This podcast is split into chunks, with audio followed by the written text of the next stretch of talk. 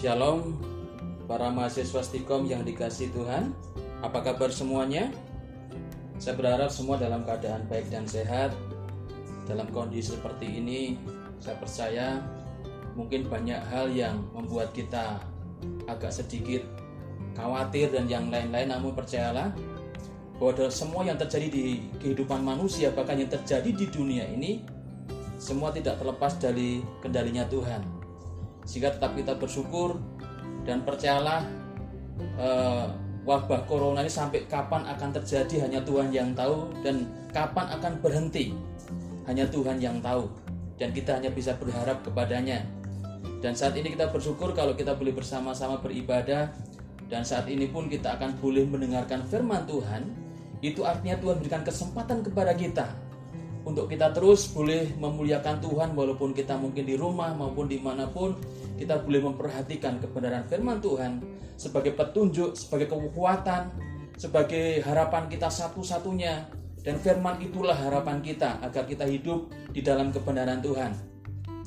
Baik sebelum kita akan mendengarkan firman Tuhan, izinkan saya memperkenalkan diri saya. Nama saya Pendeta Muda Triwinarno. Saya sebagai koordinator wilayah EE yaitu Evangelism Exclusion Indonesia bagian wilayah timur yaitu Bali, NTT dan NTB bahkan puji Tuhan Tuhan izinkan juga menjangkau sampai di Timur Leste. Itu aja perkenalan singkat saya dan saat ini kita akan melihat satu tema yang sangat bagus yang sudah diberikan kepada saya yaitu save by grace point. Jadi ini satu poin yang sangat bagus. Kalau saya boleh artikan dalam bahasa Indonesia, diselamatkan hanya karena anugerah. Baik sebelum kita akan membaca firman Tuhan, alangkah baiknya mari kita akan berdoa, kita tunduk kepala, mari kita berdoa. Bapa kami di dalam surga, di dalam nama Tuhan Yesus Kristus, terima kasih buat kesempatan yang Tuhan berikan kepada kami pada saat ini, di mana kami boleh bersama-sama menikmati hadirat Tuhan. Walaupun kita tidak berjumpa bertatap muka, namun Tuhan tidak pernah dibatasi oleh waktu dan tempat Ketika hari ini kami boleh manggil namamu dalam nama Yesus, saya percaya Tuhan hadir di setiap telinga yang mendengar. Dan hambamu percaya Tuhan sendiri akan memimpin jalannya firman Tuhan yang akan disampaikan. Terima kasih Tuhan. Urapi hambamu yang sederhana ini. Urapi kami semua yang mendengarkan firman Tuhan ini dengan urapan yang sama. Sehingga ketika firman disampaikan, boleh mendapatkan tempat yang terbaik. Karena kami meyakini Firmanmu yang tidak pernah berubah, itulah yang mengubahkan hidup kami. Terima kasih Tuhan, terima kasih. Mohon kemurahanmu untuk kami mau memahami kebenaran firman Tuhan dan mampukan kami untuk boleh menjadi pelaku-pelaku kebenaran firman Tuhan. Terpujilah namamu Tuhan. Di dalam nama Tuhan Yesus Kristus, kami bersyukur dan kami sambut kebenaran firman Tuhan. Haleluya. Semua katakan amin. Baik, uh, kita akan melihat satu ayat firman Tuhan yang sesuai dengan tema yang sangat indah, yaitu diselamatkan hanya karena anugerah. Mari kita lihat bersama-sama di dalam suratan Efesus pasal yang kedua ayat 1 sampai ayat yang ke-10. Silakan dibuka firman Tuhan masing-masing atau dilihat mungkin di handphone kita silakan dilihat yaitu di suratan Efesus 2 ayat 1 sampai ayat yang ke-10. Kalau sudah saya akan membacakan buat teman-teman semua, tolong perhatikan kalimat demi kalimat ayat yang saya mau bacakan. Efesus 2 ayat 1 sampai ayat yang ke-10. Kamu dahulu sudah mati karena pelanggaran-pelanggaran dan dosa-dosamu kamu hidup di dalamnya karena kamu mengikuti jalan dunia ini. Karena kamu mentaati penguasa kerajaan angkasa, yaitu roh yang sekarang sedang bekerja di antara orang-orang durhaka. Sebenarnya, dahulu kami semua juga terhitung di antara mereka. Ketika kami hidup di dalam hawa nafsu daging, dan menuruti kehendak daging dan pikiran kami yang jahat. Pada dasarnya kami adalah orang-orang yang harus dimurkai sama seperti mereka yang lain. Tetapi Allah yang kaya dengan rahmat oleh karena kasihnya yang besar yang dilimpahkannya kepada kita telah menghidupkan kita bersama-sama dengan Kristus. Sekalipun kita telah mati oleh kesalahan-kesalahan kita, oleh karena karunia kamu diselamatkan. Dan di dalam Kristus Yesus ia telah membangkitkan kita juga dan memberikan tempat bersama-sama dengan dia di surga. Supaya pada masa yang akan datang ia menunjukkan kepada kita kekayaan kasih karunia-Nya yang berlimpah-limpah sesuai dengan kebaikannya terhadap kita dalam Kristus Yesus. Sebab karena kasih karunia kami diselamatkan oleh iman. Itu bukan hasil usahamu, tetapi pemberian Allah. Itu bukan hasil pekerjaanmu. Jangan ada orang yang memegahkan diri. Karena kita ini buatan Allah, diciptakan dalam Kristus Yesus untuk melakukan pekerjaan baik yang dipersiapkan Allah sebelumnya. Ia mau supaya kita hidup di dalamnya. Demikianlah firman Tuhan yang sudah kita baca tadi. Yang dikatakan orang yang berbahagia adalah orang-orang yang bukan hanya mendengar kebenaran firman Tuhan, tapi mereka yang merenungkan dalam hatinya, bahkan melakukan setiap firman itu. Baik teman-teman, Mari kita akan melihat kebenaran firman Tuhan ini di balik firman Tuhan yang sudah kita baca. Berkat apa yang akan kita terima nanti. Nah, bisa dari atau tidak, kita memiliki pemahaman bahwa segala sesuatu di dunia ini tidak ada yang gratis. Dan pemahaman ini sudah berurat akar dalam masyarakat yang ada saat ini. Bahkan sejak kecil pun kita sudah diajarkan bahwa untuk memperoleh sesuatu kita harus berusaha atau berprestasi. Jadi intinya tidak ada sesuatu yang gratis. Bahkan pemahaman ini pun masuk dalam dunia spiritual. Bahkan dalam ajaran-ajaran agama, baik agama apa pun yang ada di Indonesia pun mengajarkan bahwa jadilah orang yang baik, maka kamu akan masuk surga Artinya apa? Tidak ada sesuatu yang gratis termasuk untuk kita masuk surga, untuk kita diselamatkan. Jadilah orang yang baik, orang yang taat, orang yang setia, maka kamu akan masuk surga. Itulah yang sering kita dengar. Jadi, kasih karunia atau anugerah sudah kehilangan makna. Bahkan sering kali kata-kata gratis itu dianggap murahan atau sisa tak terpakai lagi. Ketika Tuhan berkata dalam ayat tadi, sebab karena kasih karunia kamu diselamatkan, itu berarti Allah memberikan secara gratis atau cuma-cuma. Tetapi bukan berarti murahan atau sisa. Bahkan sebaliknya Tuhan memberikan yang terbaik dengan harga yang termahal. Perhatikan kata-kata itu. Dengan harga yang termahal. Mengapa? Karena manusia tidak dapat memperolehnya akibat dosa. Tidak dapat membayarnya dengan apa pun. Inilah kasih karunia. Anugerah pemberian kepada yang tidak layak. Jadi kita tidak layak menerimanya. Diberikan secara cuma-cuma oleh Tuhan. Itulah anugerah. Allah tidak wajib memberi, tapi dia memberikannya bagi kita manusia berdosa. Dan sebaliknya, kita tidak berhak menerima, tapi oleh anugerahnya kita menerimanya. Itulah anugerah. Tapi sering kali hal ini banyak orang tidak memahami yang terpenting dalam kehidupan manusia. Sebenarnya tujuan utama manusia. Kalau kita boleh perhatikan teman-teman. Sebetulnya kita hidup di dunia ini hanya berapa tahun sih? Maksimal oke okay lah paling panjang mungkin hari-hari ini. Orang bisa berumur 70 sampai 80 tahun. Kalau bisa lebih dari itu luar biasa.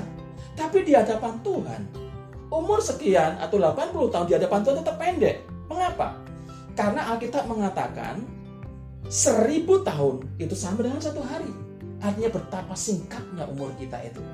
Dan akhirnya kita akan pindah ke satu alam yang namanya alam yang kekal. Kalau hidup, hidup kekal. Kalau mati, mati kekal. Hidup kekal artinya kita hidup bersama Tuhan di surga. Mati kekal, kita terpisah dari Allah. Dan di sana sungguh-sungguh kita akan merasakan siksaan yang tidak pernah berhenti dan tidak dibatasi oleh waktu. Namun hari ini banyak orang tidak pernah berpikir seperti itu. Yang penting aku di dunia, aku sukses, aku kaya, tapi orang nggak pernah berpikir bahwa hidup kita tidak ada yang tahu sampai kapan. Dan kita akan pindah ke alam yang kekal. Nah alam yang kekal yang dimaksud dengan surga tadi. Sebetulnya Tuhan sudah tawarkan sampai hari per seluruh umat manusia secara gratis sebagai anugerah cuma-cuma. Tapi sayangnya banyak orang yang tidak memahami bahkan tidak peduli dengan hal ini. Jadi untuk kita sebagai orang-orang percaya untuk memahami lebih jauh tentang apa itu anugerah? Maka dari itu mari kita akan melihat setiap ayat yang sudah kita baca tadi dari Efesus 2 ayat 1 sampai yang ke-10. Ada tiga hal penting yang saya mau sampaikan di sini. Yang pertama, untuk kita memahami anugerah, kita harus yang pertama, kita harus melihat keadaan manusia sebelum diselamatkan. Nah, mari kita melihat sebetulnya sebelum kita diselamatkan, sebelum kita percaya kepada Kristus, sebetulnya kita itu orang yang seperti apa yang seharusnya. Mari kita lihat dari Efesus 2 tadi ayat 1 sampai 3 itu sudahlah tadi kita sudah baca bersama-sama.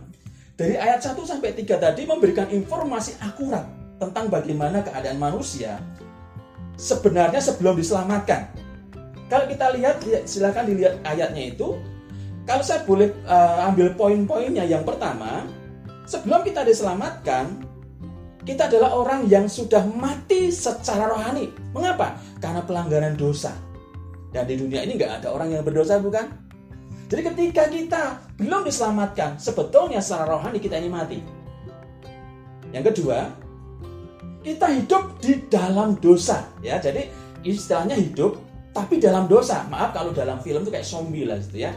Hidup tapi kita di dalam dosa mengikuti jalan dunia ini Mengapa? Mentaati penguasa kerajaan angkasa yaitu iblis. Iblis itu yang menjadi pengendali hidup kita kalau kita belum diselamatkan.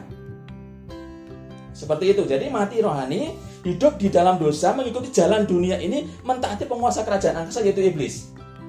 Yang ketiga, hidup dalam hawa nafsu daging, menuruti kehendak daging. Dan pikiran yang jahat. Nah, itulah orang sebelum diselamatkan. Jadi hidup kita seperti itu. Hidup dalam dosa, kita mati rohani dan kita dikendalikan oleh iblis. Bahkan dari pikiran kita pun jahat setiap hari. Itu kalau kita sebelum diselamatkan. Jadi intinya apa? Betapa rusaknya hidup manusia. Hidup terpisah dari Allah karena dosa menjadi musuh Allah. Akibatnya apa? Manusia harus dimurkai kalau dari ayat tadi selanjutnya. Kita harus dimurkai Bahkan kita binasa. Apa artinya binasa teman-teman? Binasa itu adalah mati dan masuk neraka selama-lamanya. Itulah arti binasa. Kematian kekal. Mengerikan sekali. Bahkan di hadapan Tuhan kita adalah seterunya. Jadi arti seteru itu ya kita musuh lah, seteru Allah karena kita masih dalam dosa tidak ada sedikit pun hak untuk menuntut sesuatu yang baik dari Tuhan. Jadi kita nggak berhak menuntut apa pun yang baik dari Tuhan. Namanya aja kita masih seterunya Tuhan. Itu ayat-ayat tadi yang kita baca seperti itu. Apalagi keselamatan. Nggak bisa. Wong kita masih hidup di dalam dosa bagaimana? Kita dikuasai oleh dosa. Dikuasai itu tidak bisa menuntut keselamatan.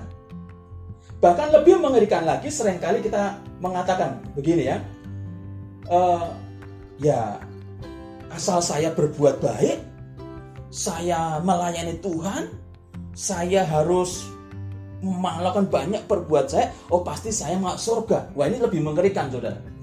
Sehingga uh, ada satu, saya ingat satu kata-kata mutiara yang ditulis oleh Martin Luther itu ada kalimat seperti ini itu yang kalau nggak salah ya bidat yang paling celaka yang merasuki pikiran manusia adalah pemikiran bahwa kita layak bersama dengan Allah di surga. Artinya apa? Orang sudah merasa layak bersama Allah di surga karena sudah menjadi orang yang baik. Nah, ini, ini adalah bidat yang sangat menyesatkan. Perhatikan teman-teman. Jadi kalau kita bicara keselamatan, artinya apa? Perbuatan baik kita sebut nggak ikut andil sama sekali. Mengapa? Karena memang kita itu manusia naturnya sudah berdosa. Kita dikuasai oleh iblis. Perbuatan baik apa pun tidak dapat menyelesaikan masalah dosa dan keterpisahan dengan Allah. Oke lah, jika perbuatan baik dapat membawa manusia ke surga, maka standarnya apa? Adalah sempurna. Apakah manusia mampu? Gak ada yang mampu. Manusia gak ada yang mampu karena Allah menuntut kesempurnaan. Dan itu mustahil. Artinya apa? Tidak ada satupun manusia di muka bumi ini yang dapat mencapai standar itu. Sejak manusia pertama jatuh ke dalam dosa, Baik, alangkah baiknya mari kita akan melihat bersama-sama satu ayat di Alkitab. Di Roma 5 ayat yang ke-12. Mari kita lihat Roma 5 ayat 12. Untuk kita memahami sebetulnya siapa kita sebetulnya ya. Roma 5 Roma 5 ayat yang ke 12 ya. Silakan dilihat teman-teman Roma 5 ayat yang ke-12 saya akan membaca buat saudara. Roma 5 ayat yang ke-12. Sebab itu sama seperti dosa telah masuk ke dalam dunia oleh satu orang dan oleh dosa itu juga maut. Perhatikan kata-kata itu, maut. Demikianlah maut itu telah menjalar kepada semua orang. Jadi kata-kata semua orang. Karena semua orang telah berbuat dosa. Nah, itu yang mendasari. Jadi mustahil karena manusia dalam kuasa maut ketika manusia jatuh di dalam dosa. Artinya apa? Sejak Adam jatuh dalam dosa, seluruh keturunan Adam, orang yang belum diselamatkan sampai hari ini masih dalam kuasa maut. Nah, seperti itu. Jadi sekali lagi untuk kita bisa melihat bagaimana diri kita untuk memahami anugerah. Jadi bagaimana untuk kita bisa memahami dengan benar keadaan manusia sesungguhnya sebelum diselamatkan akan buat kita sungguh-sungguh memanai kata anugerah itu. Nah, dari se semua yang saya sampaikan tadi kita menyadari sebetulnya suatu kemustahilan dan itulah kondisi manusia sebenarnya hari ini. Ketika belum diselamatkan, sebelum di dalam Kristus. Itu yang pertama kan ya. Sekarang yang kedua. Kalau yang pertama tadi kita melihat bagaimana keadaan sebelum diselamatkan, sekarang yang kedua bagaimana bagaimana manusia diselamatkan itu yang kedua. Kalau yang pertama bagaimana kondisi sebelum diselamatkan, sekarang bagaimana manusia diselamatkan. Nah, kita akan melihat ayat 4 dan ayat 5 dari Efesus 2 ayat 1 sampai 10 tadi. Perhatikan ayat itu. Kembali ke ayat sana silakan dilihat. Dari ayat 4 dan 5 tadi kalau boleh saya simpulkan itu menjadi titik balik yang sangat drastis bagi keberadaan manusia berdosa. Artinya apa? dimulai dengan kata-kata di sana tetapi itu artinya menunjukkan suatu sebaliknya ya jadi kata-kata tetapi itu menunjukkan suatu sebaliknya. Dari keadaan sebelumnya artinya gitu. Apa yang disampaikan berikutnya merupakan titik balik kehidupan manusia. Semua itu dikerjakan oleh Allah sendiri inisiatif Allah sendiri. Tidak ada sedikit pun andil manusia di dalamnya. Dari ayat itu jelas.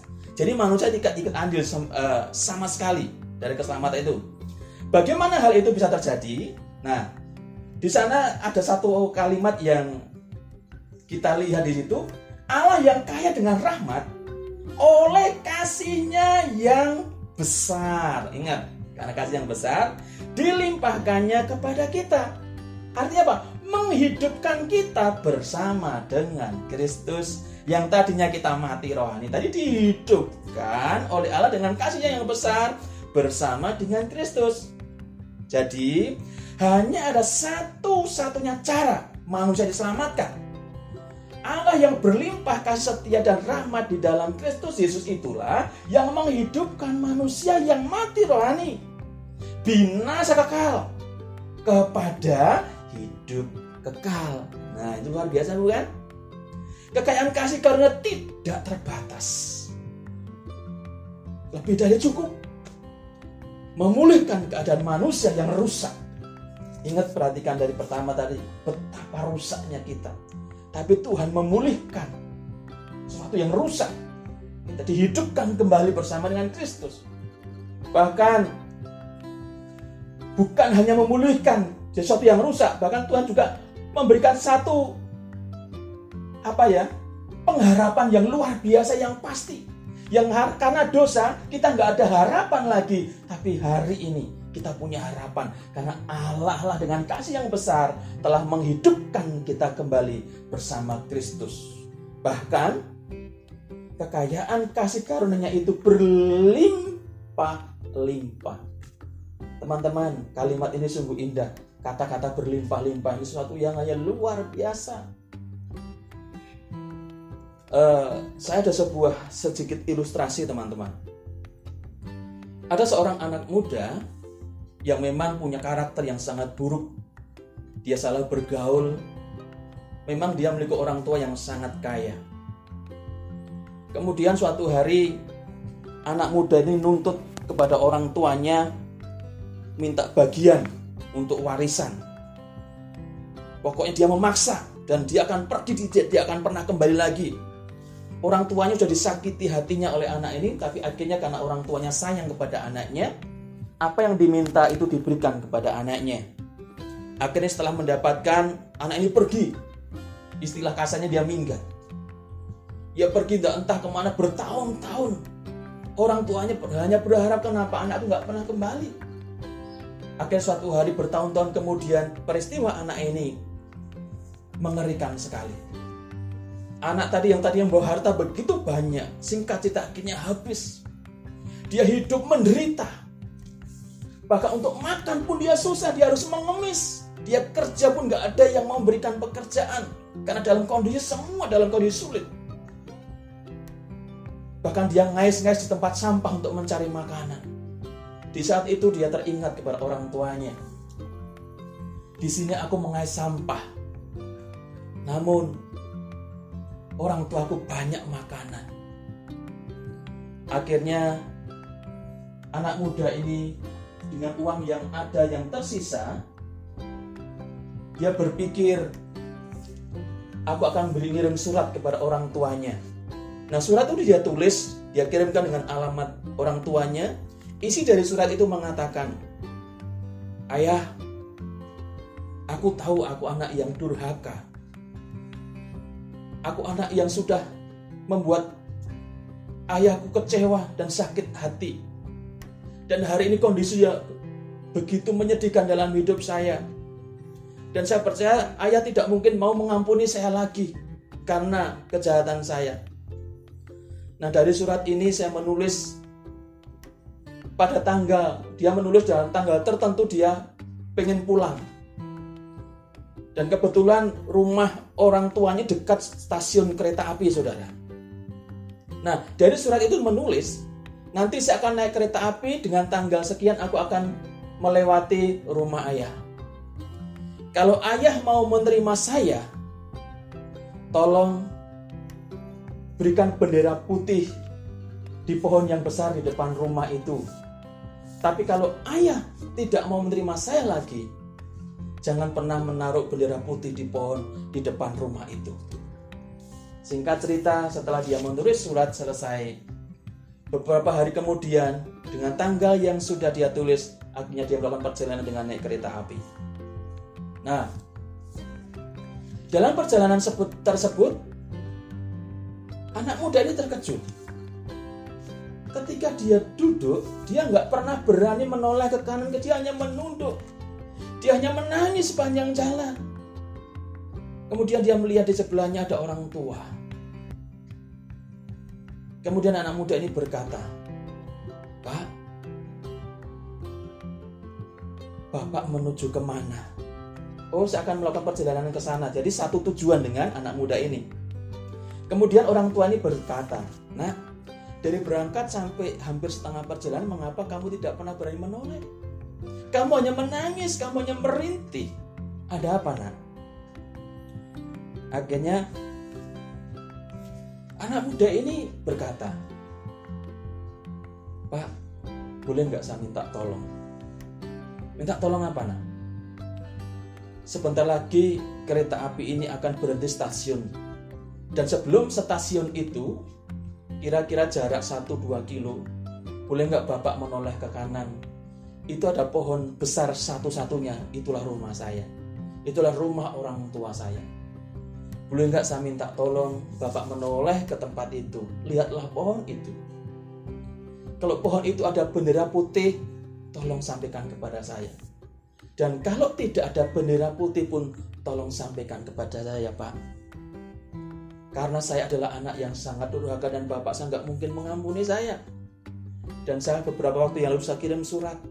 Kalau saya diizinkan pulang dan Bapak mau menerima saya, saya menyuruh Bapak saya untuk memberikan atau menempatkan bendera kecil putih saja di pohon itu. Itu artinya Bapak berarti menerima saya. Kalau ternyata di pohon itu tidak ada bendera, berarti orang tua saya tidak mau menerima saya. Apakah Bapak mau menolong saya?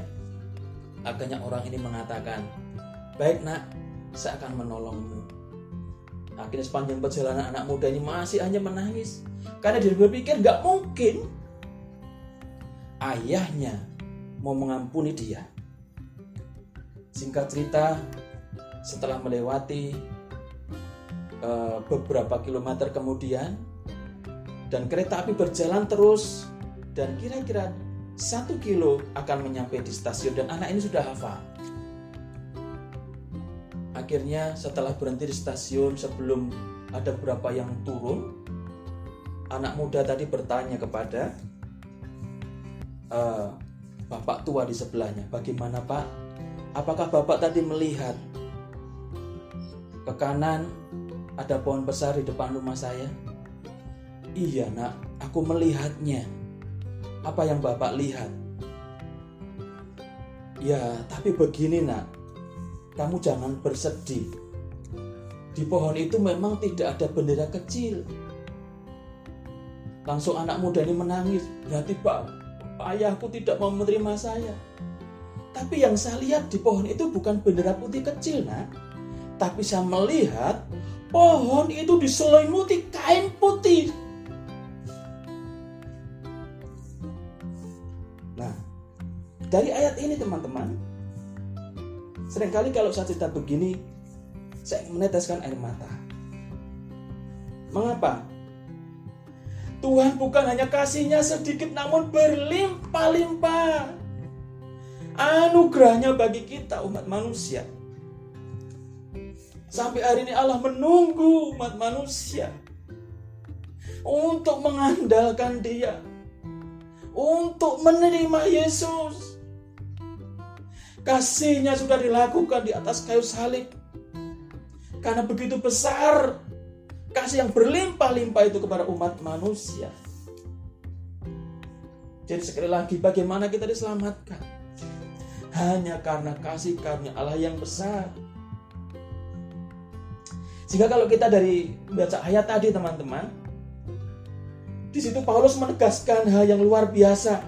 Karena begitu istimewanya makanya Paulus menyimpulkan kembali dengan begitu tegas dan memperingati dengan begitu keras pada ayat itu yaitu ayat 8 dan ayat yang ke-9 perhatikan perhatikan ayat itu akan saya ulang kalau saya boleh katakan dengan seperti kata-kata Paulus mungkin agak sedikit menegur dan marah ayat itu mengatakan begini sebab karena kasih karunia kami diselamatkan oleh iman itu bukan hasil usahamu, tetapi pemberian Allah. Itu bukan hasil pekerjaanmu. Jangan ada orang yang memegahkan diri. Situ Paulus betul-betul mengingatkan dan menegur bahwa kita diselamatkan itu karena kasih karunia oleh iman. Artinya apa? Bahwa berkat keselamatan itu betul-betul anugerah dari Allah cuma-cuma. Dan dalam kehidupan manusia diberikan satu hal untuk menerima anugerah itu, yaitu namanya iman. Dan iman itu pun adalah anugerah teman-teman. Jadi bersyukurlah hari ini kita mau betul-betul menerima Yesus sebagai Tuhan dan Juru dengan iman yang sungguh-sungguh. Kita adalah orang-orang yang sudah diselamatkan dan ingat kita tidak ikut andil sekecil apa pun keselamatan itu semua dari pihak Allah. Manusia sudah berdosa nggak mungkin lagi bisa menerima keselamatan. Hanya karena anugerahnya kita diselamatkan ketika kita percaya dengan sungguh-sungguh. Nah, dua hal sudah kita bahas Untuk bisa memahami anugerah, kita harus tahu siapa diri kita sebelum diselamatkan dan bagaimana kita diselamatkan. Semata-mata karena anugerah. Nah, sekarang apa dampaknya setelah kita diselamatkan? Ini penting, Saudara. Apa dampaknya setelah kita diselamatkan? Kita lihat Efesus 2 ayat yang ke-10 yang terakhir dari ayat yang kita baca.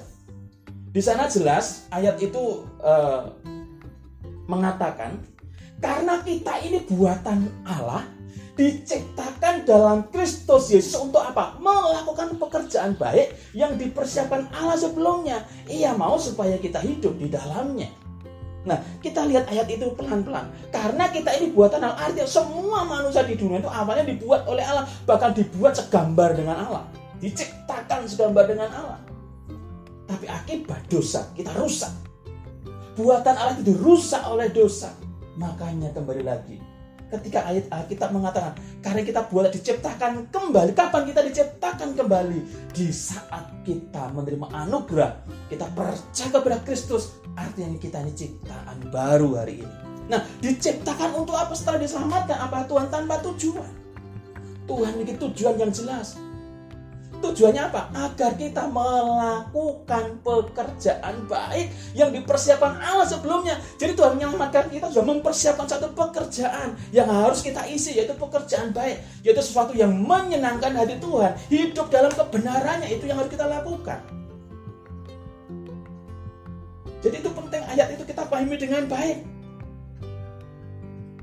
Jadi Tuhan ketika menyelamatkan kita memiliki satu tujuan, satu tugas, kita harus mengisi hidup ini dengan sesuatu yang menyenangkan hatinya Tuhan.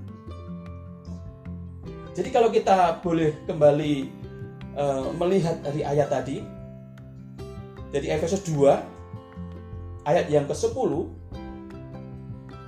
bukan hanya menjelaskan kepada kita bagaimana kita diselamatkan oleh kasih karunia Allah yang besar, tetapi ada begitu banyak berkat dan kelimpahan yang kita alami di dalam Kristus Yesus. Yaitu apa saja? Yang membangkitkan kita dari dosa kepada kebenaran. Dari mati menjadi hidup kembali.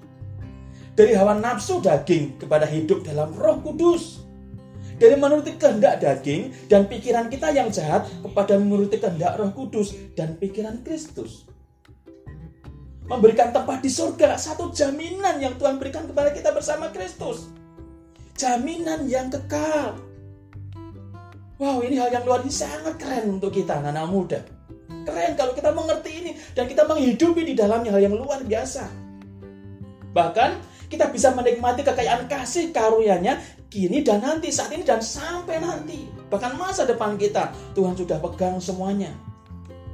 Luar biasa. Alangkah istimewanya kasih karunia yang kita alami. Maka dari itu teman-teman, Jangan pernah berhenti untuk mengucap syukur hari ini. Kita kita sadarkan kembali. Setelah kita menyadari hari ini, mari kita mengisi hidup kita dengan sesuatu yang menyenangkan hati Tuhan. Baik kita di rumah, di kos-kosan mungkin, di gereja, dalam kehidupan kita sehari-hari. Dengan kita hari ini menerima Kristus dengan anugerah yang besar, artinya apa? Kita menjadi wakilnya Tuhan di dunia ini. Hal yang luar biasa. Setiap Bapa mengutus aku, demikian pula aku mengutus kamu. Kita adalah orang-orang yang diutus di dunia yang sementara ini. Untuk juga menyelamatkan orang lain. Banyak orang yang belum mengerti anugerah ini, selamatkan mereka. Agar mereka semua punya jaminan. Mengapa hari ini orang begitu takut mati? Karena belum tahu kalau kita mening dia meninggal, masuk surga atau neraka. Itu yang terjadi hari ini. Maka tugas kita lah orang-orang sudah menerima keselamatan itu. Untuk kita belum menceritakan kepada orang lain. Jadi, seseorang yang menyadari kasih karunia Allah seperti ini akan mempersembahkan hidupnya sebagai persembahan yang hidup, kudus dan berkenan kepada Tuhan sebagai ucapan syukur. Jadi kita hidup baik, hidup benar bukan untuk masuk surga lagi teman-teman, tapi sebagai persembahan kita, sebagai ucapan syukur kita, sebagai buah yang kita berikan kepada Tuhan. Dan itu kita harus lakukan terus menerus untuk kita menyenangkan hati Tuhan. Jadi satu persembahan yang hidup yang kita beri yang, dan berkenan kepada Tuhan sebagai ucapan syukur. Jika kita bisa melakukannya itu pun karena Allah. Jadi kita bisa melakukan itu pun karena Allah bukan karena kita. Karena Roh Kudus yang ada dalam diri kita lah yang memampukan kita. Yang mengajarkan kita di dalam hidup kita untuk kita hidup di dalam kebenaran bersyukurlah. ketika kita memiliki itu semua, sehingga kita tidak perlu takut. Demikianlah firman Tuhan buat kita semua teman-teman. Jadi kembali lagi intinya. Keselamatan karena anugerah. Kita tidak ikut andil dengan usaha kita, nggak ada sama sekali. Tapi setelah Tuhan selamatkan kita, ketika kita percaya dengan iman, dengan sungguh-sungguh mengandalkan Kristus, Tuhan mengendaki kita apa? Kita isi keselamatan itu sesuatu yang menyenangkan hati Tuhan. Bila firman Tuhan menjadi berkat buat kita semua yang mendengarkan, Mari kita isi hidup kita dengan satu kebenaran firman Tuhan. Hidup dalam kebenaran terus menyenangkan hati Tuhan setiap hari. Dan di dalam hidup kita, biar nama Tuhan dipermuliakan. Dan sebelum kita mengakhiri firman Tuhan, mari kita berdoa bersama-sama. Bapa di surga di dalam nama Tuhan Yesus Kristus, setelah kami mendengarkan firman Tuhan, kami mau katakan bersama-sama Tuhan, Betapa kami bangga punya Allah seperti Engkau. Ampuni kami, mungkin selama ini kami memiliki pemahaman yang salah tentang anugerah. Bahkan kami merasa layak kami diselamatkan karena kami baik. Ampunilah kami. Saat ini kami disadarkan begitu besarnya kasih yang melimpah-limpah itu menyelamatkan kami karena anugerah. Terima kasih Tuhan. Biarlah firman Tuhan ini sungguh-sungguh termaterai dalam kehidupan kami. Dan jadikan kami pelaku-pelaku firman Tuhan. Dengan kami mengisi eh, kehidupan kami dengan sesuatu yang menyenangkan hatimu. Hidup kudus dan benar sebagai satu persembahan, sebagai ucapan syukur kami kepada Tuhan. Dan bila hidup kami menjadi berkat bagi banyak orang. Terima kasih Tuhan, terima kasih.